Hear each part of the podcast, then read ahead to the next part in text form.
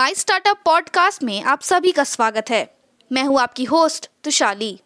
Corona virus अभी खत्म नहीं हुआ है। समझदारी अभी भी चाहिए। समय पे हाथ धोए, मास्क पहने, बिना कारण घर से ना निकले और दो गज दूरी का पालन करें। याद रखें, ये घबराने का नहीं, लड़ने का समय है। हम सबको मिल के इस वायरस से जीतना है। आज के प्रमुख समाचार। फ्लिपकार्ट संयुक्त उद्यम भारत में ऑनलाइन ग्राहकों के लिए खिलौने आड़ लाएगा। ईडीआईआई e द्वारा प्रशिक्षित लगभग साठ हज़ार सूक्ष्म उद्यमों को जीवन का नया लीज मिलता है। एमएसएमई पुनरुद्धार पैकेज आज कोरोना वायरस के परीक्षण के लिए। अब समाचार विस्तार से। ई कॉमर्स प्रमुख फ्लिपकार्ट ने कहा है कि भारत में उसकी थोक इकाई ने खिलौने आर एस और बेबीज आर एस को अपने प्लेटफॉर्म पे लाने के लिए एस टर्टल के साथ एक संयुक्त उद्यम बनाया है। लगभग अट्ठावन ग्रामीण उद्यमों को entrepreneurship development institute of India ई द्वारा प्रशिक्षित किया गया है। इसे गैर कृषि परियोजना के कार्यान्वयन के लिए राष्ट्रीय संसाधन संगठन एनआरओ के रूप में नामित किया गया है और वर्तमान में ये पंद्रह राज्य ग्रामीण आजीविका मिशन से जुड़ा है। केंद्रीय वित्त मंत्री निर्मला सीतारमन ने तनावग्रस्त सूक्ष्म लघु मध्यम उद्यमों के लिए पुनरुद्धार पैकेज की घोषणा के लगभग एक महीने बाद इस योजना को अभी तक प्रकाश में नहीं देखा है।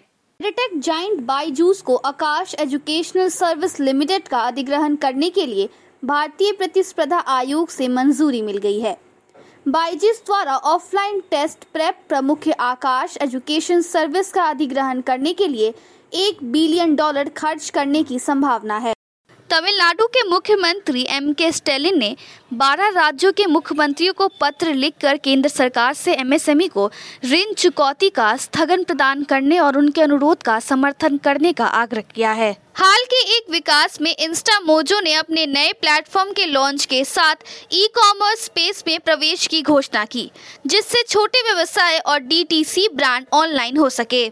भारतीय लघु उद्योग विकास बैंक सिडबी प्रमुख वित्तीय संस्थान जो सूक्ष्म लघु मध्यम उद्यमों के विकास में लगे हुए हैं और C R I F high mark ने उद्योग स्टार्टअप्स का अपना तीसरा संस्करण लॉन्च किया और भारतीय कपड़ा और परिधान उद्योग का विश्लेषण किया।